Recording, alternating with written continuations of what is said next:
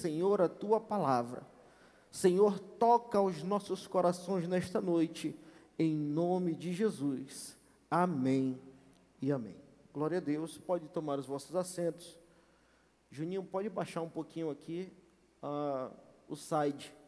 Tá? Eu acho que está tá um pouco alto. Glória a Deus. Convido os irmãos a abrirem vossas Bíblias no na carta aos Hebreus, capítulo de número 10, versículo de número 36 até o versículo de número 39. Carta aos Hebreus, capítulo de número 10, versículo de número 36 ao versículo de número 39. O tema de hoje se chama Perseverar e Alcançar a Promessa. Repita comigo: perseverar e alcançar a promessa. Foi fraco, foi bem fraco.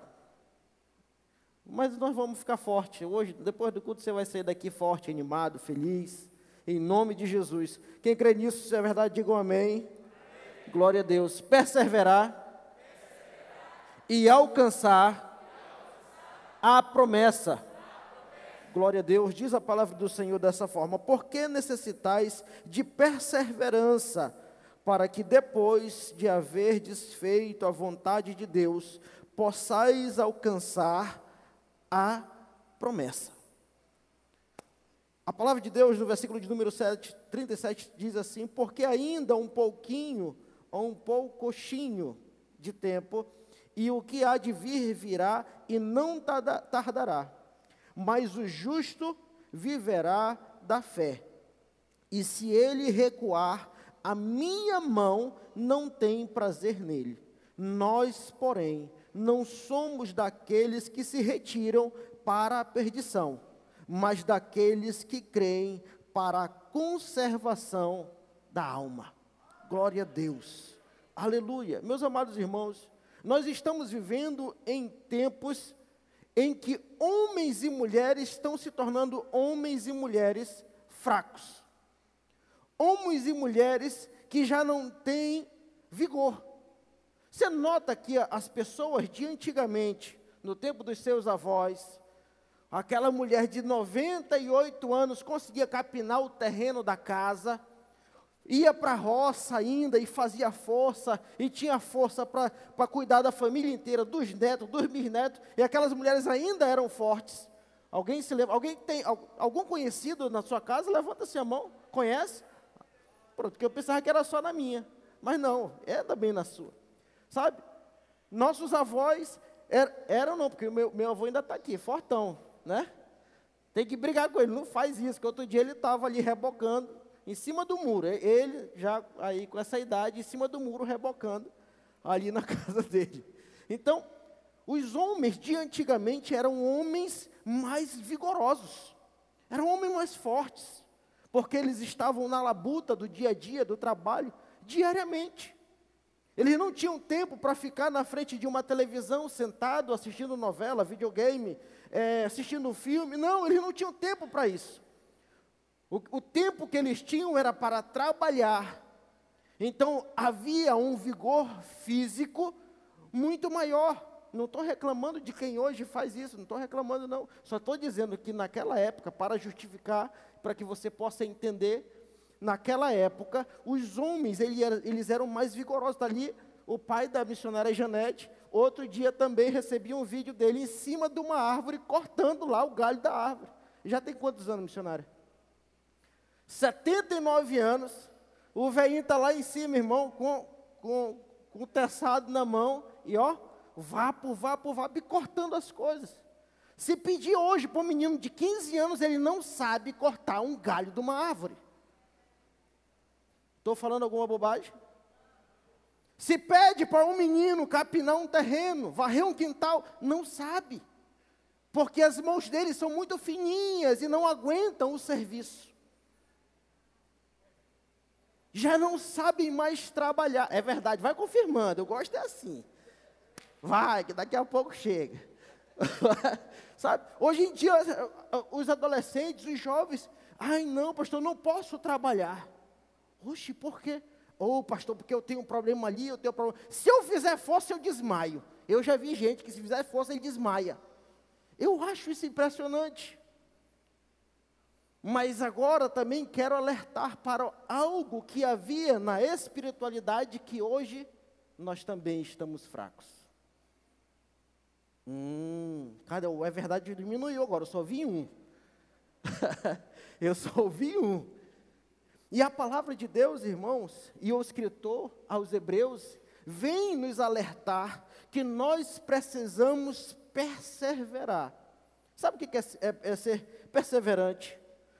É, é persistir, é continuar, é se esforçar para estar, é conservar, é continuar seguindo, fazendo, trabalhando. E eu quero te dizer algo que eu acho muito interessante, porque eu não sei quem aqui já malhou, se deixou de malhar, mas eu já malhei pouco, né? Eu nunca consegui malhar mais do que dois meses, três meses, mas está ali meu tio, que ele malha há uns 15 anos, por isso que ele é fortão daquele jeito. E ele pode ser o exemplo do que eu estou falando hoje aqui. Se você faz algum tipo de exercício físico e você não continua, não persevera neste exercício físico, sabe o que acontece? Você começa, começa a ver resultado bem pouquinho, fraco. Primeira semana, né, tio, só dói. Você fica todo dolorido. Quem já foi na academia sabe, fica todo dolorido. Você no outro dia não consegue andar. Você, Ai, meu Deus, né? É difícil. No começo é assim. O começo sempre é difícil. Mas depois de você estar no terceiro mês, no quarto mês, então você começa a notar que os músculos começaram a ter aquela hipertrofia. É esse o nome, tio? É, rapaz, eu estou bom nesse negócio. Hipertrofia. Então o músculo começa a se fortalecer. Agora os músculos começam a apresentar uma melhora gradativa conforme você persevera, conforme você está focado, conforme você continua se exercitando para tal objetivo. Por isso mesmo, tem gente que tem aquela, aquele corpão, sabe? O cabo é forte, o cabo é musculoso. Por quê? Porque ele está há muitos anos treinando determinado tipo de exercício, treinando o seu corpo para resistir a todo tipo de situação. Nós, e trazendo isso para nós que somos crentes, a palavra de Deus diz que para pouco tem proveito o exercício físico, mas o espiritual este para muito tem proveito. E nós não somos, a palavra de Deus está dizendo aqui, que porque necessitais de perseverança, para depois de haver desfeito a vontade de Deus, possais alcançar a promessa. Nos dias de hoje, pastor Cláudio, nós somos uma, uma, uma, um tipo, um tipo de, de geração que é imediatista, que queremos tudo agora. É ou não é assim? Se eu dobro o joelho, Deus tem que falar comigo agora, porque se Ele não falar comigo, eu me desvio. Se eu faço jejum e Deus não fizer, ah, não, que é isso, Deus? Como é que pode? Eu fiz jejum, eu orei, eu me consagrei, por que tu não está fazendo nada? Você está só começando, amigo. Teu primeiro exercício e tu já está reclamando? Sabe o que é isso? São as dores que começam a aparecer. Está apenas iniciando. Você está apenas na primeira semana. Você está apenas no primeiro momento. E já está aparecendo dor. De fato vai doer. Mas a gente quer todo o resultado de que um homem que dura 5, 10, 20 anos, se exercitando espiritualmente, a gente quer em uma única semana. E a gente olha para os pastores, homens renomados de todo o Brasil, de todo o mundo, e a gente diz: Nossa, como eu queria ser como aquele homem, como eu queria ter o poder, a intimidade que ele tem com Deus. Exercício. Você sabe quanto tempo ele passou na academia de Cristo? Você sabe quanto tempo ele passou se exercitando, sofrendo, chorando, doendo, no outro dia não consegue nem andar mas ele estava se exercitando na presença de um único Deus que é todo-poderoso. A palavra de Deus vem dizer mais ainda, e disse assim: perseverar para depois, depois de haver feito a vontade de Deus, possais alcançar a promessa. Primeiro nós fazemos a vontade de Deus. Repita comigo. Primeiro nós fazemos nós fazemos a vontade de Deus. Depois alcançamos a promessa. Tem gente que quer alcançar a promessa no início do ministério. Tem gente que começou como diácono e já quer ser o bambambam. Bam, bam. Tem gente que agora quer evangelista local, pastor, e já se acha um grandão. Tem gente que está iniciando agora e não aguenta uma repreensão.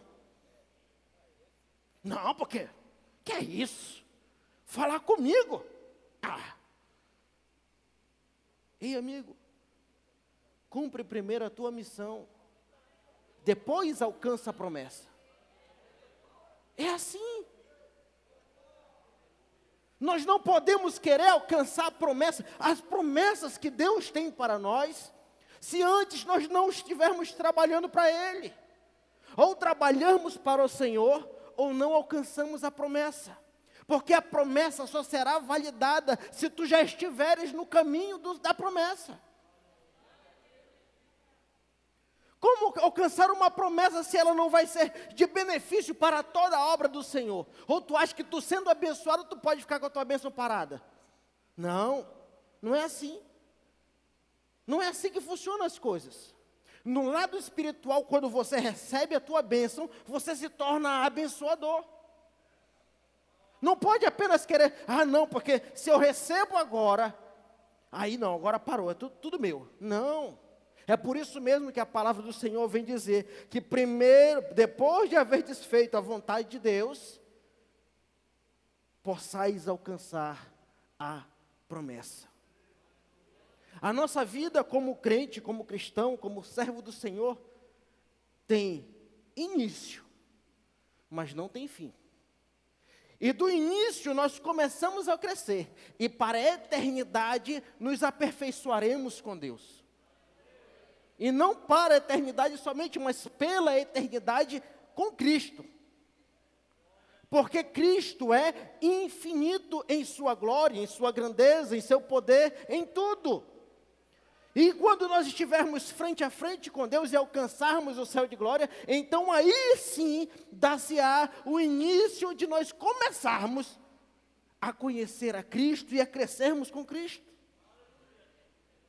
Mas aqui na terra, nós estamos nos preparando para isso. Ou nós nos esforçamos, ou nós trabalhamos, ou nós iniciamos um trabalho focado em crescimento e em perseverança diante de Deus, ou não alcançaremos as nossas promessas. Mas a palavra do Senhor vem dizer no versículo de número 38, e aqui está, irmãos, o segredo para ser alguém perseverante. Mas o justo viverá da fé. Repita comigo, mas o justo viverá da fé. Ora, o segredo para se manter perseverante é crer naquele que prometeu. Se nós não cremos na promessa divina, como alcançaremos uma promessa que nós não cremos? Você está entendendo? Nós temos que viver, o justo viverá da fé. E se ele recuar, minha alma não tem prazer nele. Eu quero que você hoje entenda uma coisa. Pode estar difícil como for. Pode estar pesado o fardo como estiver. Pode estar doendo como estiver. Você, inclusive, pode não estar mais conseguindo caminhar. Deus não tem prazer naquele que é covarde. Talvez você esteja pensando em dizer, pastor, a partir do final do ano, eu vou desistir. A minha caminhada com Cristo já não está mais valendo a pena porque está pesada demais para mim. Eu quero te dizer, meu amado irmão, minha amada irmã, que todos, todos, todos os grandes homens da palavra de Deus passaram por momentos difíceis. E que todos estes homens tinham duas coisas, pelo menos, em comum que eu posso encontrar na palavra de Deus. A primeira é fé. E a segunda é perseverança na promessa que Deus havia dado para cada um deles. Se você observar no, no capítulo de número 11, a palavra de Deus vem dizendo assim: a ora, a fé é o firme fundamento das coisas que se esperam e a prova das coisas que não se veem. Porque ela, porque por ela os antigos alcançaram testemunho.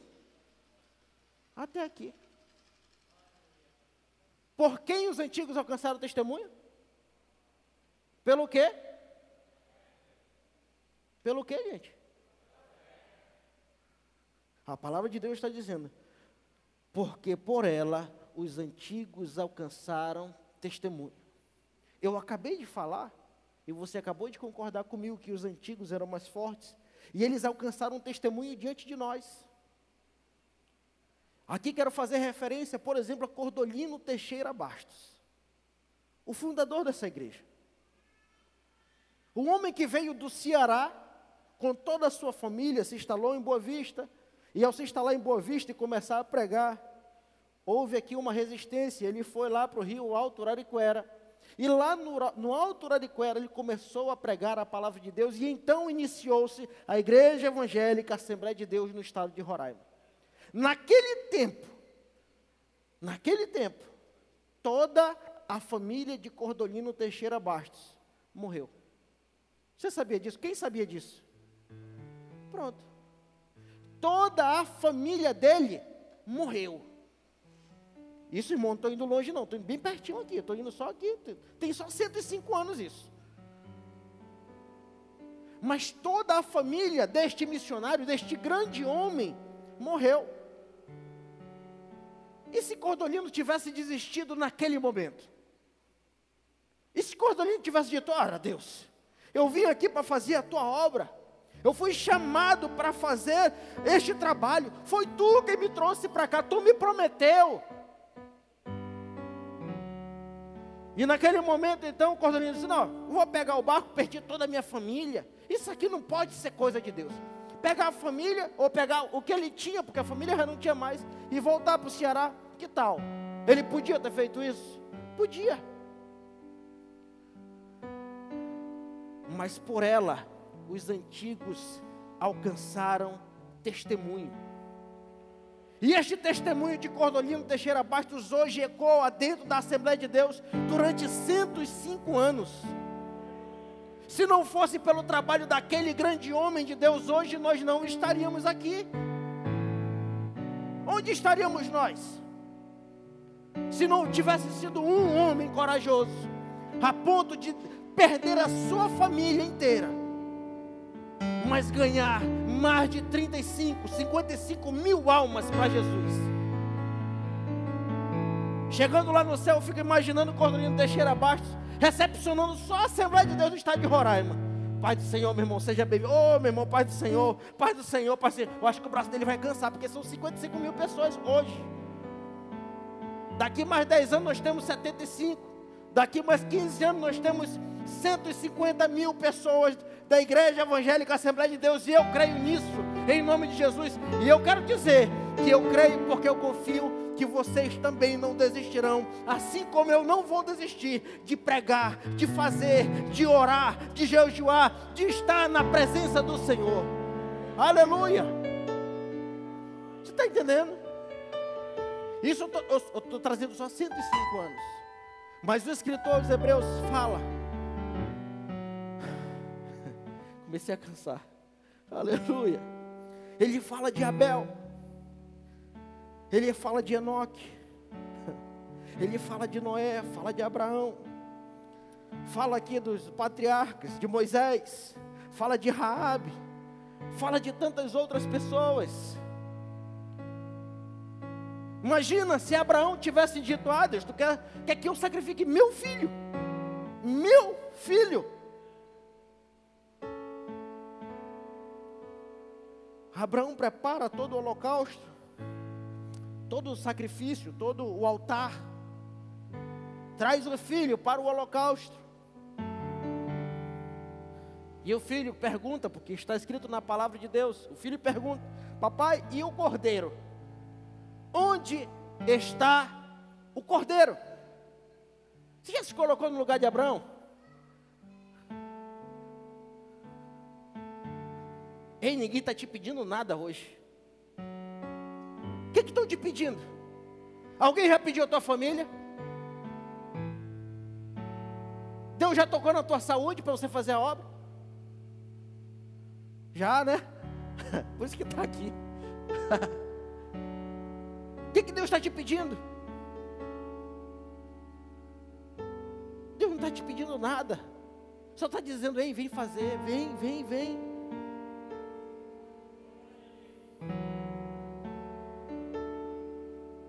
Gente, a palavra do Senhor vem trazendo aqui homens e mulheres que ficaram marcados na história da igreja, marcados na palavra de Deus.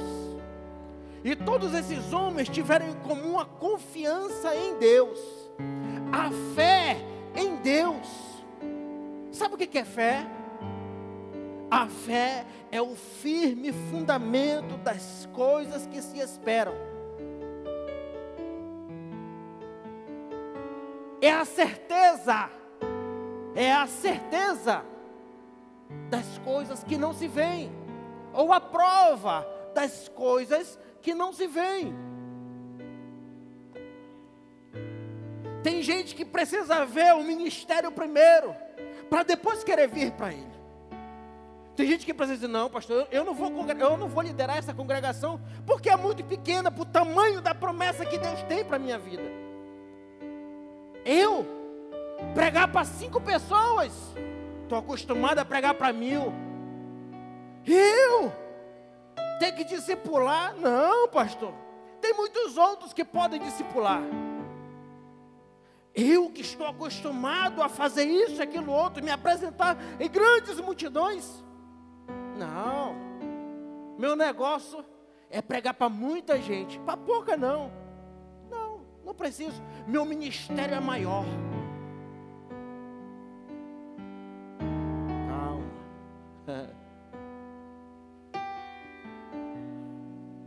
Eu preguei por dois anos para uma única família. Está aqui minha esposa que pode confirmar, e Deus. Que assim como eu prego aqui, eu pregava para eles. Terminava de pregar, eu estava cansado, estava suado e com a garganta doendo. Era ou não era assim? E eu pregava durante duas horas, não era só 30 minutos, não, era duas horas. E pregava como se estivesse pregando para 5 mil, 10 mil, 30 mil pessoas. Porque Deus me chamou foi para pregar. E não importava a quantidade de pessoas. O que importa é a mensagem e aquele que está entregando a mensagem para mim.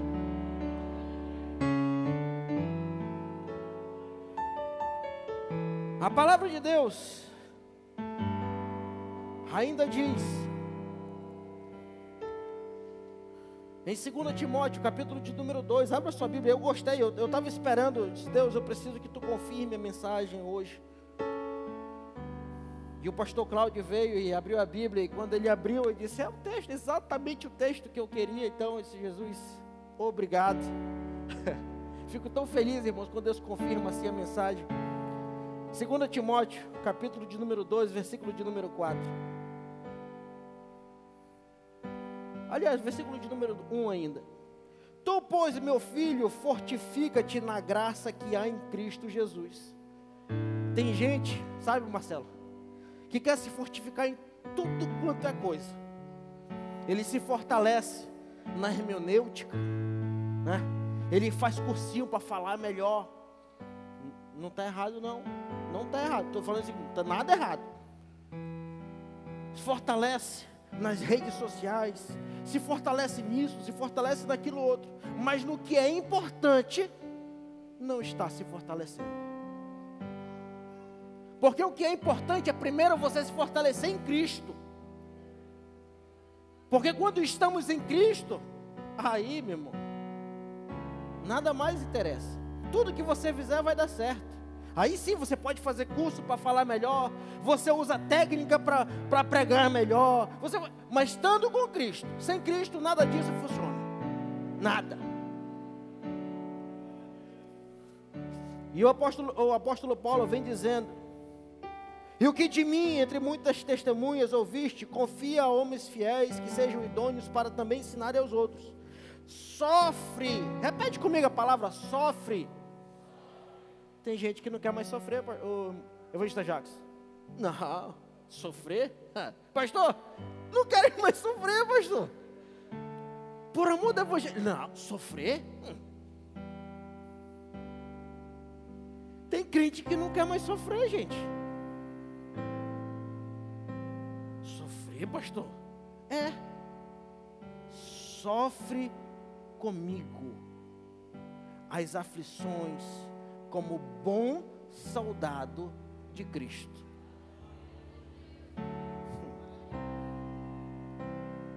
Alguém te disse algum dia que o ministério era fácil? Alguém te disse? Porque eu tenho certeza que eu não disse.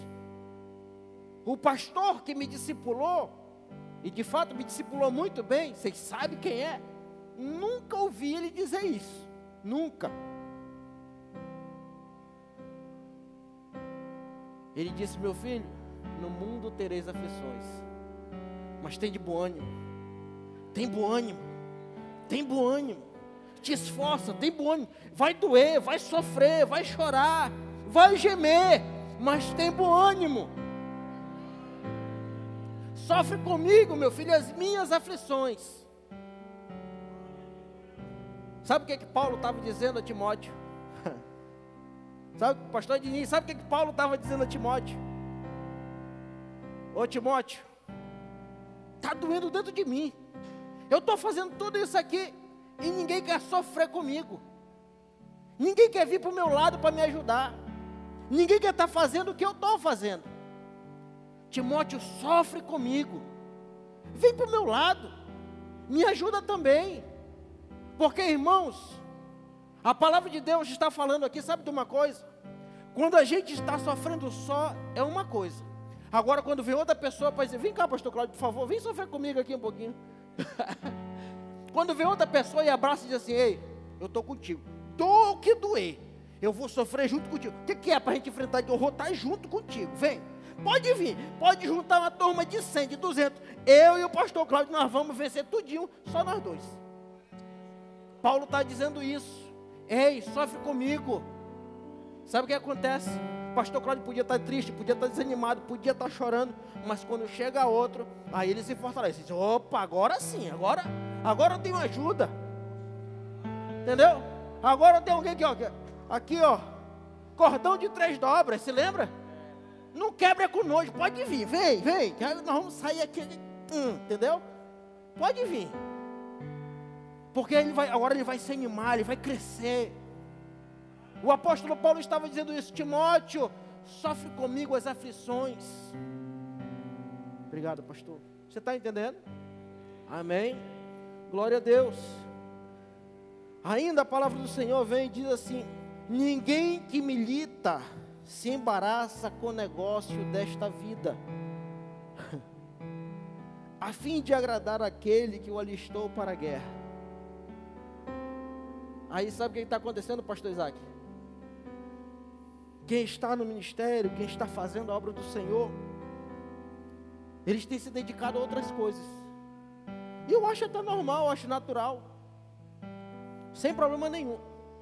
Desde que as coisas não te embaraçem, não te impeçam de fazer a obra de Deus. As outras coisas não podem te impedir de fazer aquilo que Deus te chamou para fazer. Simples. Sabe por quê?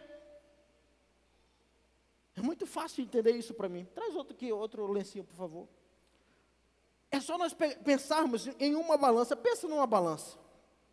E você coloca aqui vida, nossa vida, nossos afazeres, nossas coisas, nossos planos, nossos futuros. Né? A gente não pensa isso, aí você coloca na balança. Pá. Vida terrena. O que Deus te propõe é vida eterna. Que, que pesa mais para você? Você está entendendo? Você está se embaraçando com coisas terrenas. Deus está dizendo: Eu tenho coisas eternas para te dar. Fica se preocupando com isso, não, amigo. Minha irmã, se preocupe com o que é terreno, não. A Bíblia diz: Você está preocupado? A Bíblia diz assim: Nunca vi um justo desamparado, nem a sua descendência mendigar o pão. A Bíblia também diz, Mateus capítulo de número 6, que Deus provê alimento para as aves que não plantam e nem colhem.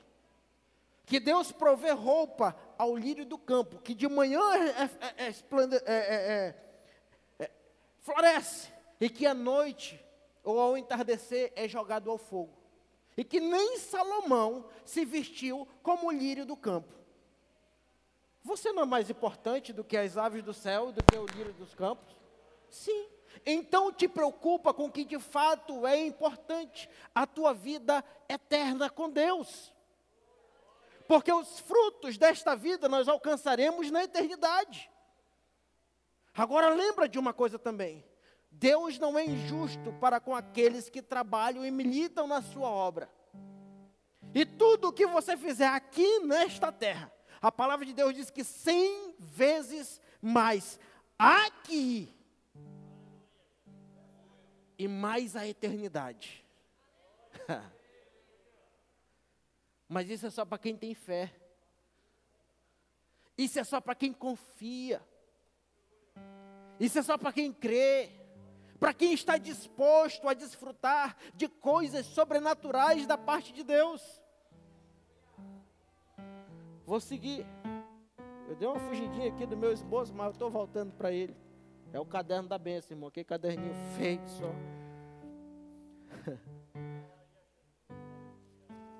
E aí o, o, o, apóstolo Paulo vem, irmãos, e diz desta forma assim, capítulo de número, 2 Timóteo, capítulo de número 1, versículo de número 5, diz assim, trazendo à memória a fé não fingida que há em ti, e tem muita gente que está na igreja, irmãos, que tem uma fé fingida que é uma coisa. Pode trazer água, por favor.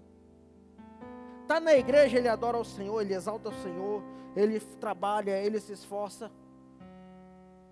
Mas na hora do aperto, ele pula fora. Na hora da cobrança, ele rasga, a irmã está sorrindo ali. Na hora que Deus começa, aí o cabo, sabe o que é a fé não fingida? Fé não fingida. É aquela que está em Hebreus. É aquela que tem a firme certeza das coisas que se esperam. Fé não fingida é isso. E a prova das coisas que não se veem. Pode estar todo mundo arrebentado. Pode estar todas as circunstâncias contra você se você tem uma fé não fingida, você tem a certeza de que Deus irá te ajudar.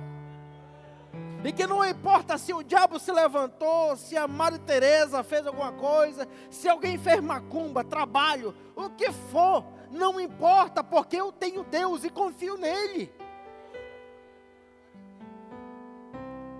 Aí tem gente que chega, não sei na sua congregação, mas quando eu liderar a congregação, pastor, pelo amor de Deus. Que foi, minha irmã? Já me assustava. Pastor, vou até falar baixo. Deixaram um trabalho na frente da minha casa. O sangue de Jesus. Ó, oh, pastor, toda arrupiada aqui. Eu disse, e aí, irmã? E aí? Pastor, o senhor não tem medo não? Se minha irmã, se eu passar na frente, eu passo um carro por cima, dou uma bicuda. Quero nem saber. Problema de quem fez, irmão.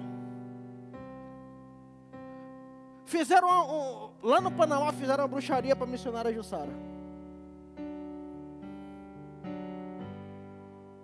Antes de nós sairmos de lá, chegaram e ligaram para ela e disseram assim: "Tá tudo bem contigo?"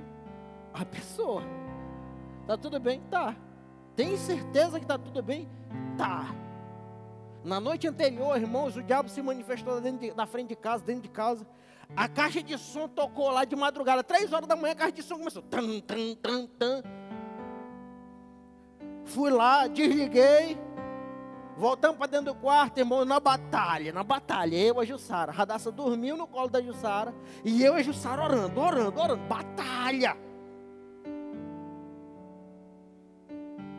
Lá para as quatro horas da manhã, sentimos aquela calmaria. Daqui a pouco os cachorros na rua começaram a gritar.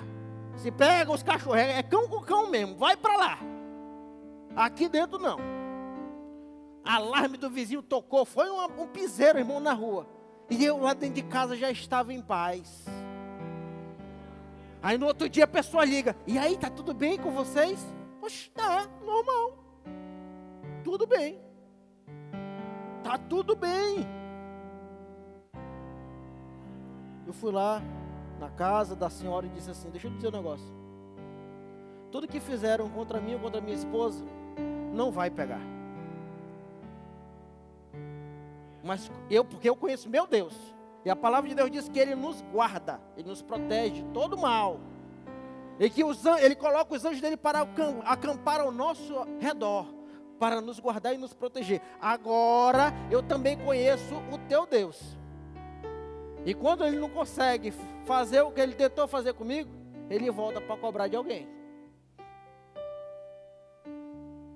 Saímos de lá, a senhora estava com um tumor do tamanho de um trem na perna. E eu disse para ela: Olha, eu te perdoo, está perdoado. Mas é bom você se reconciliar com Cristo.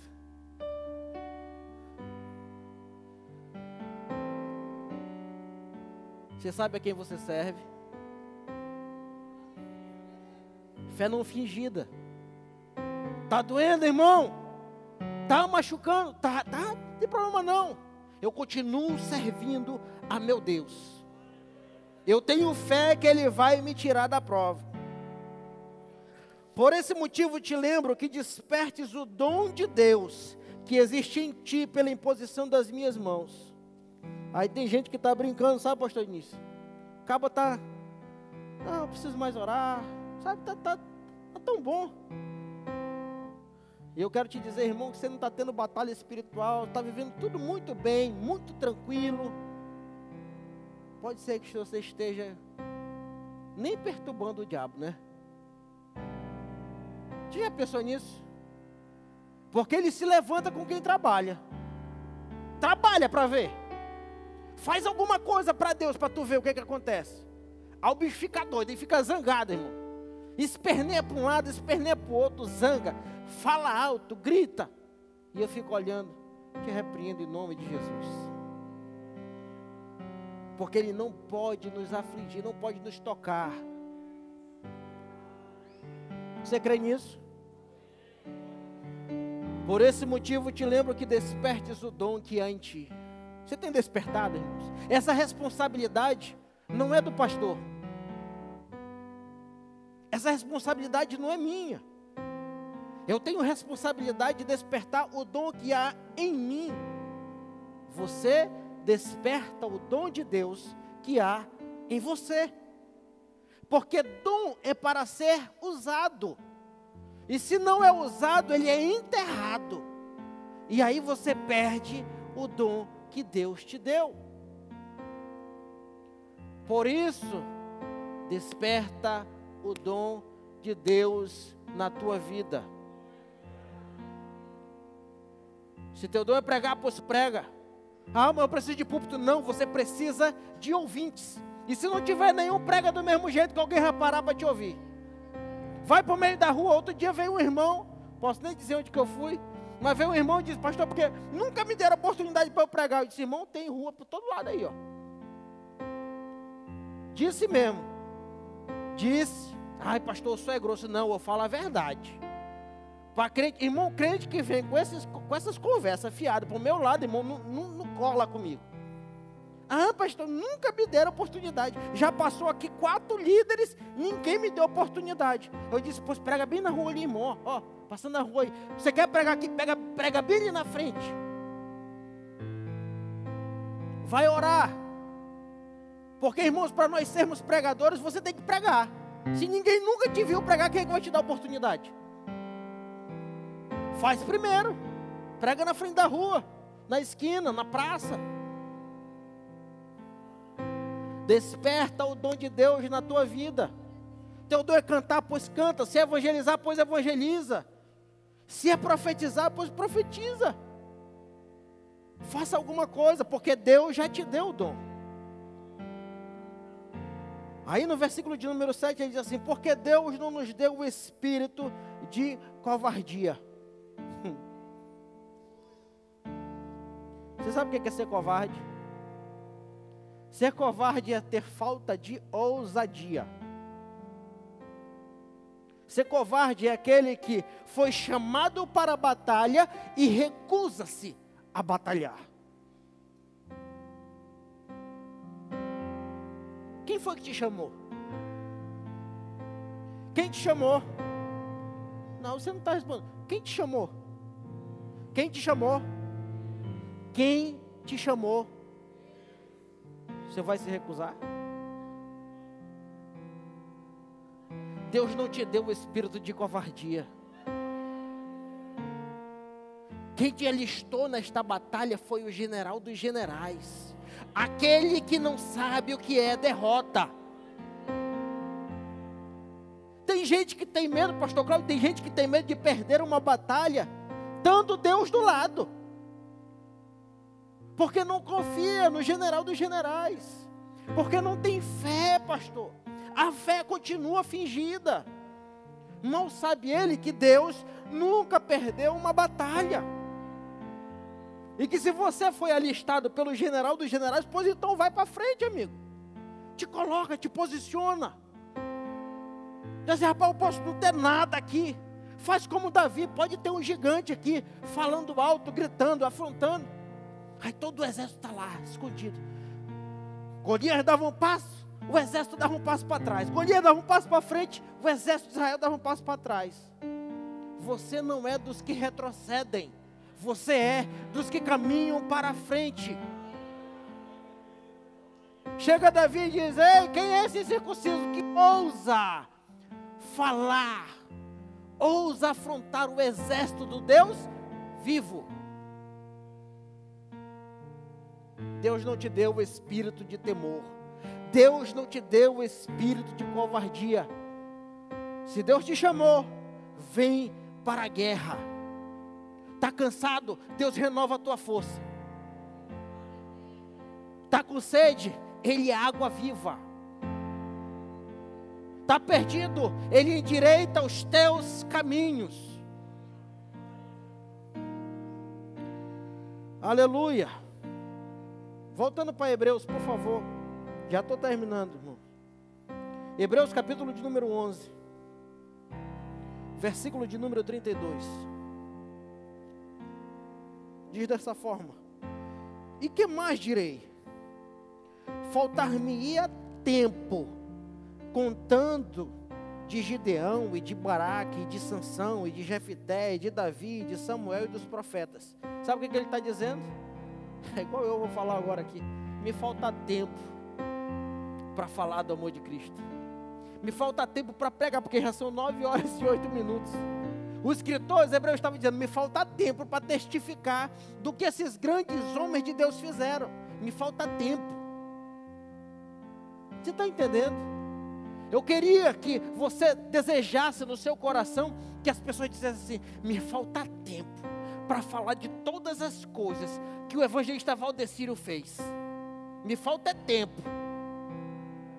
Me falta tempo para falar de todas as coisas que o evangelista Wesley tem feito, porque Deus tem estado com ele. Me falta tempo para falar. Eu queria que você desejasse isso, que as pessoas falassem isso de você. Porque Deus quer te usar, meu irmão. Deus quer fazer através da tua vida. Deus, Deus ele quer só que você se posicione. Que se você se coloca à disposição e que creia, que tenha fé nele. Versículo de número 33 diz assim: Os quais pela fé venceram, observa só, observa só. Venceram reinos, praticaram justiça, alcançaram promessas, fecharam as bocas dos leões, apagaram a força do fogo, es, escaparam a, do fio da espada, da fraqueza tiraram forças, na batalha e se esforçaram, puseram em fuga os exércitos dos estranhos. Que tal? Você não se vê nisso, não? Você não se vê nessa história bem aqui, não? Porque eu me vejo. Ah, pastor, você está se achando muito. Não. É porque eu estou tentando, irmãos, fazer a diferença. Eu estou tentando ser daqueles que não retrocedem. E eu continuo dizendo, como Paulo disse: Eu me gasto e me deixarei gastar. Aí tem gente que, ai, minha unha. Ai, pastor, ai, pastor. Ô, oh, meu irmão, ô, oh, minha irmã. Vamos fazer. Não espera pelo pastor, não. Na tua congregação tem gente que está esperando por ti? Diz para mim, tem alguém que fica esperando você dar uma ordem? Só faz se você disser. É ou não é? Tem ou não tem? Tem. Então leva essa palavra para eles também. Diz lá para ele, irmão, não precisa eu dizer nada não, já está tudo aqui, ó, escrito aqui, ó, faz por ti. Faz porque Deus te chamou, porque Deus te escolheu, porque Deus te capacitou, faz, faz tu. Está entendendo? Hebreus capítulo de número 12. Portanto, versículo de número 1. Nós também e aqui o escritor está se incluindo. E eu também. Porque nós, portanto, nós também, pois que estamos rodeados de uma grande nuvem de testemunhas. Bem aqui eu preciso explicar. Olha para o teu lado aí. Olha para alguém, olha para alguém. Olha, olha. Olha aí, pastor Noque. Olha para o camarada tá lhe olhando aí, o cara bonito. Essa careca dele brilhosa aí. Né? Olha para o lado, olha para o lado. Você está rodeado de testemunhas. Hoje. Na tua igreja você está rodeado de testemunhas. Na rua você está rodeado de testemunhas. As pessoas estão olhando e esperando ver algo de Deus na tua vida. Estão esperando ver fé na tua vida, no teu ministério. Estão esperando, as pessoas estão esperando ver em você algo sobrenatural.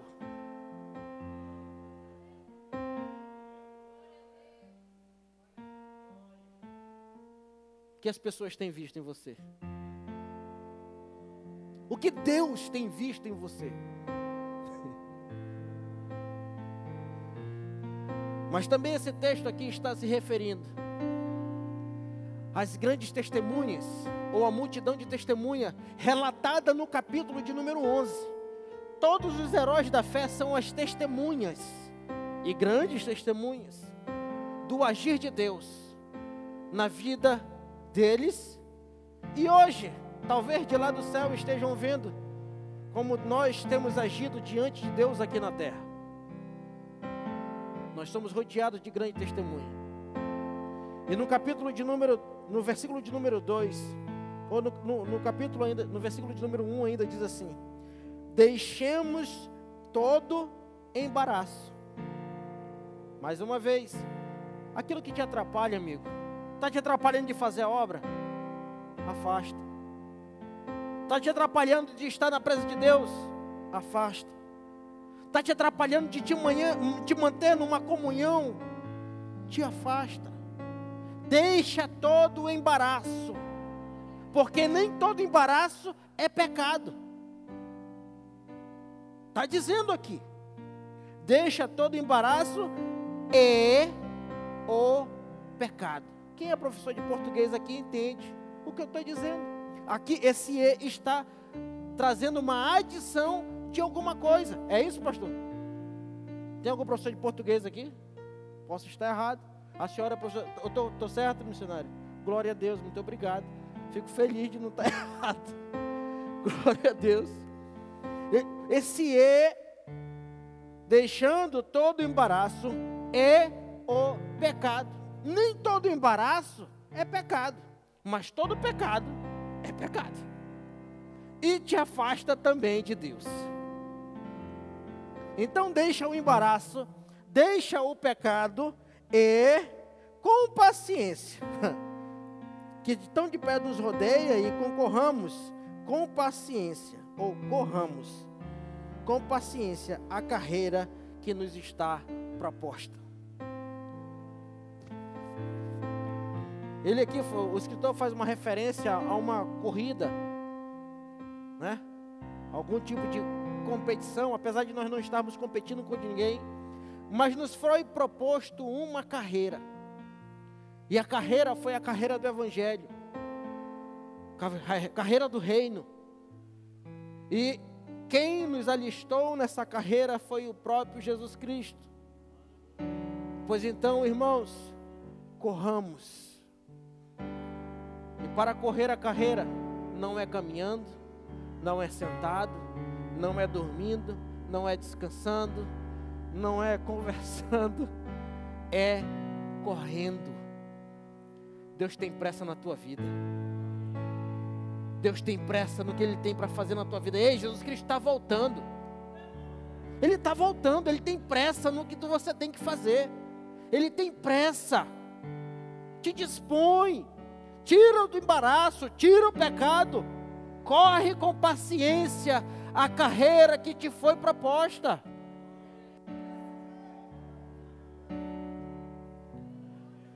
Olhando para quem, pastor? Ah, para o pastor presidente. Não. Para o pastor Isaac. Não. Para o pastor Cláudio. Não. Olhando para os irmãos que estão falando mal de você. Não. Olhando para as pessoas que não gostam de você. Não. Olha para quem, pastor? Para aqueles que estão pecando na igreja e ainda assim continuam com o cargo. Não. Porque isso não te interessa. Isso não te leva ao céu. Pode até te machucar, pode até você ficar desestimulado, mas a palavra de Deus está dizendo: olhando para Cristo. Sabe por que tem muita gente que é desviado? Sabe por que muita gente sai da igreja? Porque fica olhando para a gente. Porque fica olhando para vocês, fica olhando para mim. Ei, eu sou errado. Eu sou pecador. Você também é. Por isso mesmo, o escritor está dizendo: olhando para Jesus, autor e consumador da fé. Olha para mim não. Olha para o alto. Olha para Ele. Se você olhar para Ele, você vai conseguir vencer. Autor e consumador da fé, o qual, pelo gozo que lhe estava proposto, suportou a cruz, desprezando a afronta, e assentou-se à destra do trono de Deus. Considerai, pois, aquele que suportou tais contradições dos pecadores contra si mesmo, para que não enfraqueçais desfalecendo em vós, em vossos ânimos. O que, que o, o escritor está querendo dizer?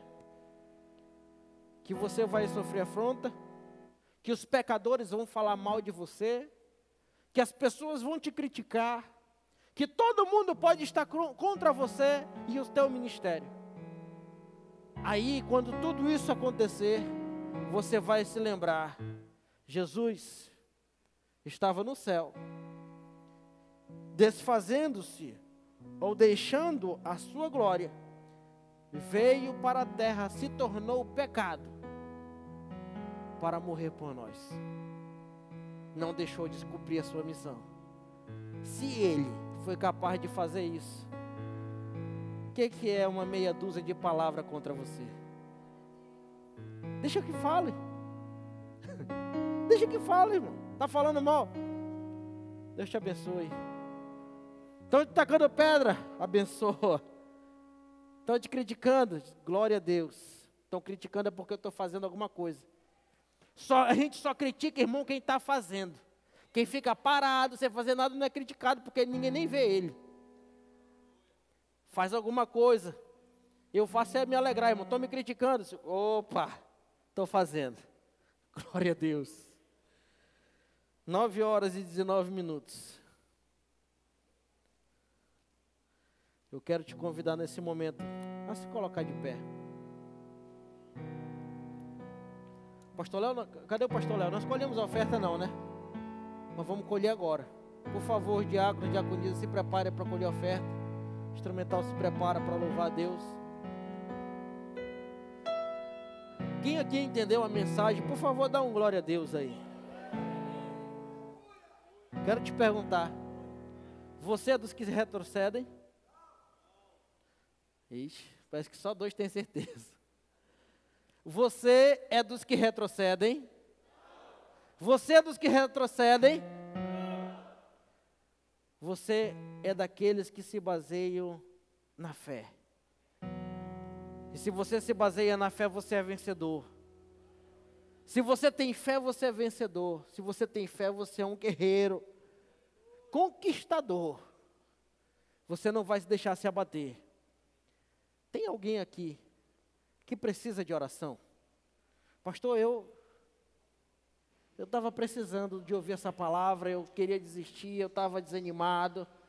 Mas a partir de hoje, pastor, eu entendi que não posso desfalecer na minha perseverança. E para que eu possa alcançar a a, a, as bênçãos de Deus, as promessas divinas, eu tenho que perseverar. Por favor, feche teus olhos comigo e oremos em nome de Jesus. Senhor Jesus, meu Deus, meu Pai. Obrigado, Senhor, por tua presença. Obrigado, Senhor, por tua palavra.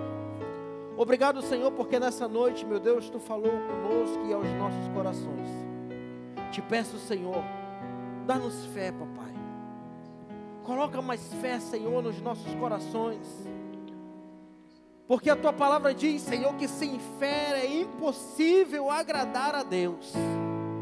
E nós, Senhor, nós estamos aqui para te agradar. Nós estamos aqui, Senhor, para te servir. Não há nada, Senhor, que possa nos separar, Senhor, de ti. E por isso, meu Deus, eu te peço, dá-nos mais fé. Que possamos, Senhor, perseverar, Senhor, em fé que possamos, Senhor, correr a carreira que nos foi proposta. Papai, não deixa, Senhor, que as provas venham, Senhor, conseguir, meu Deus, prevalecer contra nós. Não deixa, Senhor, que as dificuldades, Senhor, venham tão altas que não possamos suportar. Mas que tu, Senhor, possa estar presente no nosso dia a dia que tu possa, Senhor, estar presente, Senhor, nos momentos difíceis, nos momentos de tribulação, nos momentos de angústia. Que tu possa, Senhor, estender a mão poderosa para nos resgatar, papai. Agora, Senhor, eu te peço, meu Deus, reaviva, Senhor, o dom que há em nós. Derrama, Senhor, do teu, da tua unção. Derrama, Senhor, do fogo. Derrama, Senhor, do azeite, papai, sobre a tua igreja sobre a igreja, Senhor, em Boa Vista, sobre a igreja no estado de Roraima, sobre as missões, sobre o mundo inteiro, Senhor, nós te pedimos. Reaviva, Senhor, o dom, meu Deus, que há em nós. Em nome de Jesus, papai, eu te peço e declaro, Senhor, a tua bênção sobre esta igreja.